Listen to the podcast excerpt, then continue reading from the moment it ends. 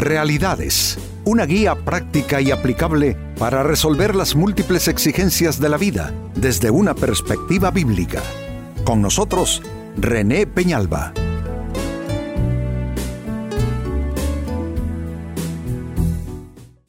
Amigos de Realidades, sean todos bienvenidos. Para esta ocasión nuestro tema, no siempre callar, es lo mejor. Sucede que por no querer agravar más la situación, por no querer entrar en conflicto, vamos nosotros concediendo algo que no creo que sea bueno ni para la salud mental y emocional de las personas, tampoco para las relaciones interpersonales, y es quedarse callado. Cuando alguien opta por reprimirse, hay fuerzas a su alrededor que le están reprimiendo de tal manera pues que esta persona termina arrinconada en su vida, cosa que no es bueno. Lo cierto es que cuando se trata de relaciones humanas, amigos, lo ideal es eh, que haya una comunicación que sea de doble vía bajo las mejores condiciones para todo el mundo. Así es que este es nuestro tema, no siempre callar es mejor. Se lee en el libro de Salmos en la Biblia capítulo 39 y verso 2 lo siguiente.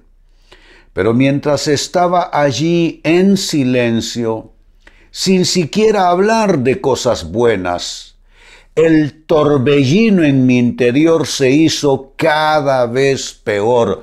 Noten la turbulencia que emocional, anímica que se levanta a lo, interior de esta persona simplemente porque se quedó callado, incluso dice haberse callado aún respecto de lo bueno.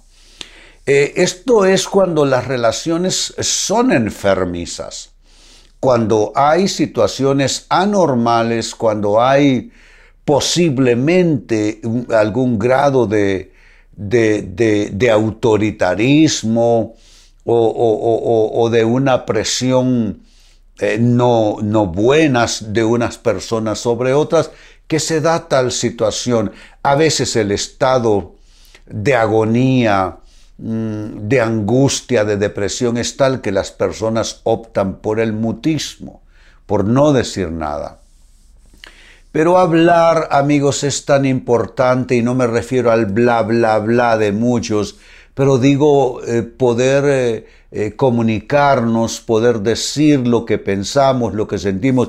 Eso es tan importante, insisto, que tiene que ver con la salud mental, emocional, espiritual y relacional de las personas.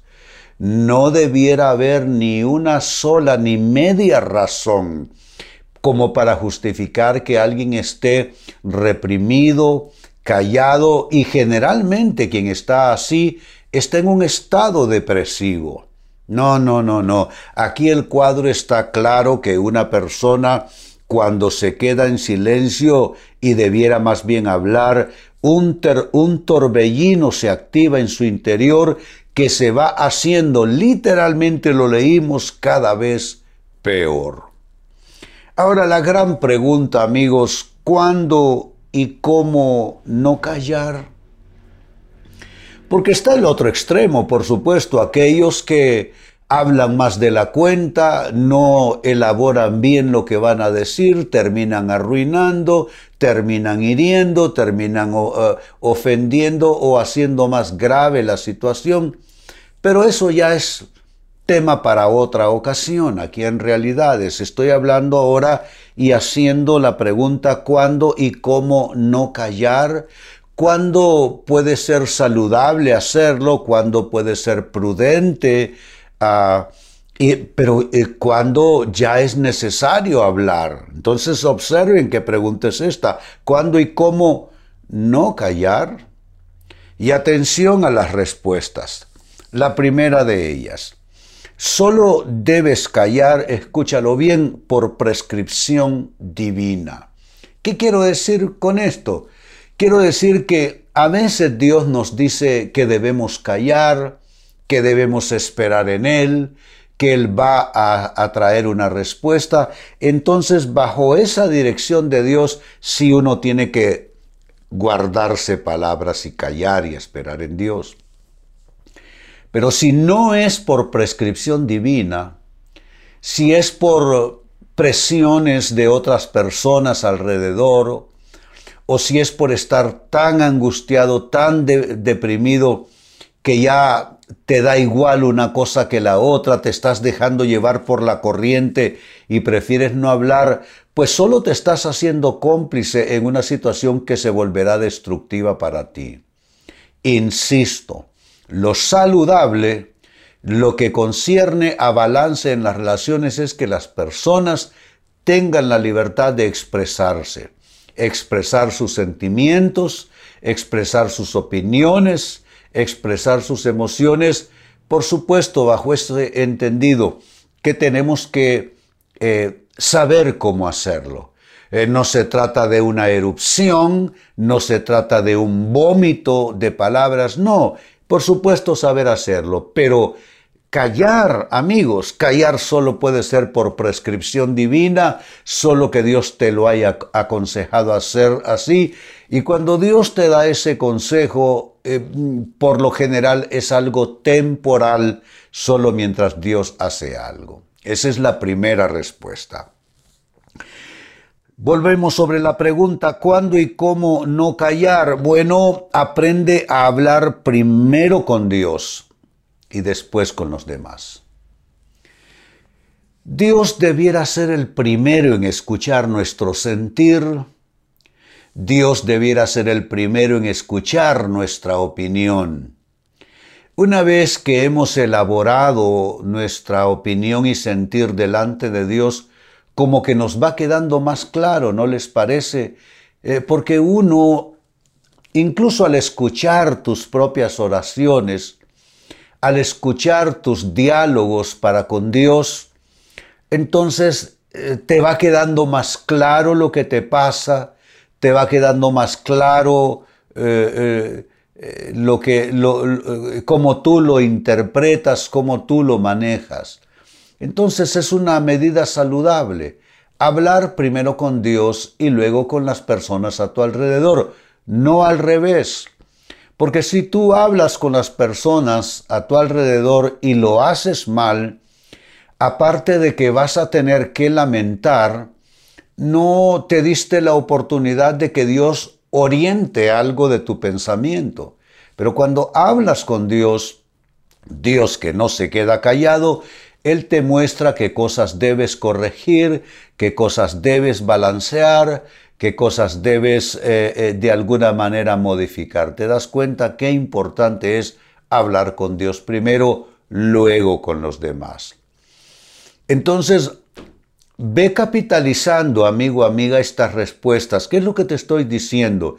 Estamos hablando de eh, saber cómo y cuándo no quedarse callado. Lo primero que te estoy diciendo es que si te has de quedar callado, debe ser porque Dios así te lo haya dicho, es decir, por prescripción divina y por lo general es de orden transitoria esta instrucción.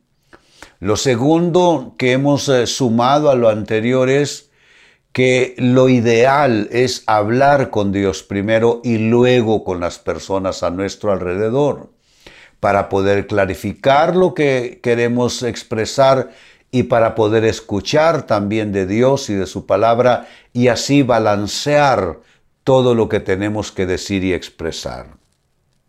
Sigo sumando respuestas, cuándo y cómo no callar. No guardes dolores, no guardes frustración. Aprende a drenarlos, pero atención, aprende a drenarlos sin contaminar sin dañar en el proceso. Ah, guardar dolores, guardar frustración, se traduce con el paso de los días en enfermedad emocional. Alguna clase de neurosis se va a activar por reprimirte y quedarte callado respecto a tus dolores. Los dolores deben eh, eh, exteriorizarse, externarse Eh, la persona que mm, solo lo guarda por dentro, pues aquello comienza a, enfermar a la persona.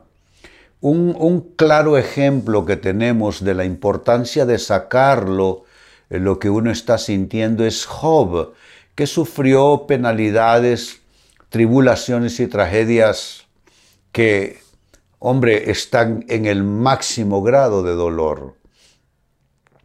Y Job, incluso Dios así se lo permitió, Job, en primer lugar, nunca se quejó de Dios, ni le atribuyó a Dios despropósito alguno, pero sí Job se quejó de todo lo demás. Se quejó de su vida, se quejó de su suerte, se quejó del día de su nacimiento y dijo que mejor no hubiera nacido.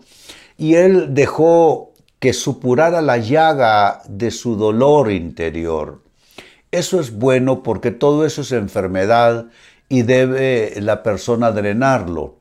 Eh, en el caso de Job no veo que él lastimó a nadie eh, con, sus, eh, con su clamor, con su dolor, con su llanto. Y lo importante para no contaminar al drenar todo esto es no estar culpando a otras personas no altercar con Dios y su soberana voluntad, sino más bien simplemente soltar como uno se siente, soltar el dolor, soltar la angustia, dejar ir los miedos. Bueno, ¿cómo comenzó Job a hablar? Dijo él, porque los terrores que me afligían y los miedos que me asaltaban por fin se presentaron y los he vivido ah, como eh, cosas que me han sucedido. Entonces eh, la persona al drenarse eh, queda en paz. Cuando la persona llora, cuando la persona se rompe, cuando la persona se quebranta, hay un nivel de serenidad que entonces viene. Hay una calma después de esa tormenta. Así es que el consejo es que no debes guardar dolores, no debes quedarte guardando frustración, sino aprender, escúchalo, es algo que se aprende, aprender a drenar todo eso sin contaminar tu atmósfera de vida, sin lastimar a otras personas y sin amargar a los que tienes a tu alrededor. Hay gente que se amarga, pero soltar amargura y soltar dolor no son exactamente lo mismo. La amargura contamina, pero el, dolor simplemente es algo que sale. Incluso cuando el dolor se drena bien, la persona recibe acompañamiento por lo general de los que están a su alrededor. Y número cuatro, con lo que voy finalizando, cuándo y cómo no callar, debes destruir los muros que te impiden expresar tu pensar y sentir. Destruir esos muros. Ah, a veces es miedo a personas, a veces es eh, temor de no saberte expresar, a veces es que no quieres agravar la situación. En fin, pueden haber tantos ladrillos con los cuales se construyen estos muros que impiden expresar lo que se siente, pero nada de eso es bueno, amigos, nada de eso es bueno. Yo entiendo que la Biblia nos habla, por ejemplo, del dominio propio, que uno debe saber gobernar y controlar, por ejemplo, sus emociones. Dice la palabra en el libro de Proverbios que la persona que no contiene eh, sus, eh, sus, emociones y sus reacciones es como una ciudad con sus muros derribados que corre peligro. Por supuesto, entendemos bien el tema del dominio propio, pero hablar del dominio propio del autogobierno y hablar de estar la persona reprimida, eso es completamente situaciones opuestas. Eh, estar reprimido es estar por dentro muriendo, por dentro enfermándose, por dentro pudriéndose la persona. Dominio propio es un don del Espíritu Santo, es un fruto del Espíritu Santo que hace que la persona serenamente pueda gobernarse. No confundamos entonces una cosa con la otra. Y el consejo es que debes destruir todos esos muros que te impiden expresar tu pensar y tu sentir todo el tiempo. Vuelvo al texto bíblico de inicio, libro de Salmos, capítulo 39, verso 2. Pero mientras estaba allí en silencio, noten que el resultado no va a ser bueno. Mientras estaba allí en silencio, sin siquiera hablar de cosas buenas, el torbellino en mi interior se hizo cada vez peor. Por supuesto, por supuesto, no es bueno, no es saludable quedarse callado. Eso nos lleva a la pregunta cuándo, cómo, de qué manera podemos no callar y que resulte en bienestar y en beneficio. Te he dado estos consejos. Uno, solo debes callar por prescripción divina. Número dos, aprende a hablar primero con Dios, después con los demás. Número tres, no guardes dolores y frustración, aprende a drenarlos pero sin contaminar y sin destruir. Y número cinco, destruye los muros que te impiden expresar tu pensar y tu sentir. Amigos, con esto cierro el tema, de igual manera me despido y les recuerdo que nuestro enfoque de hoy ha sido titulado No siempre callar es mejor. Hemos presentado Realidades con René Peñalba. Puede escuchar y descargar este u otro programa en renépenalba.net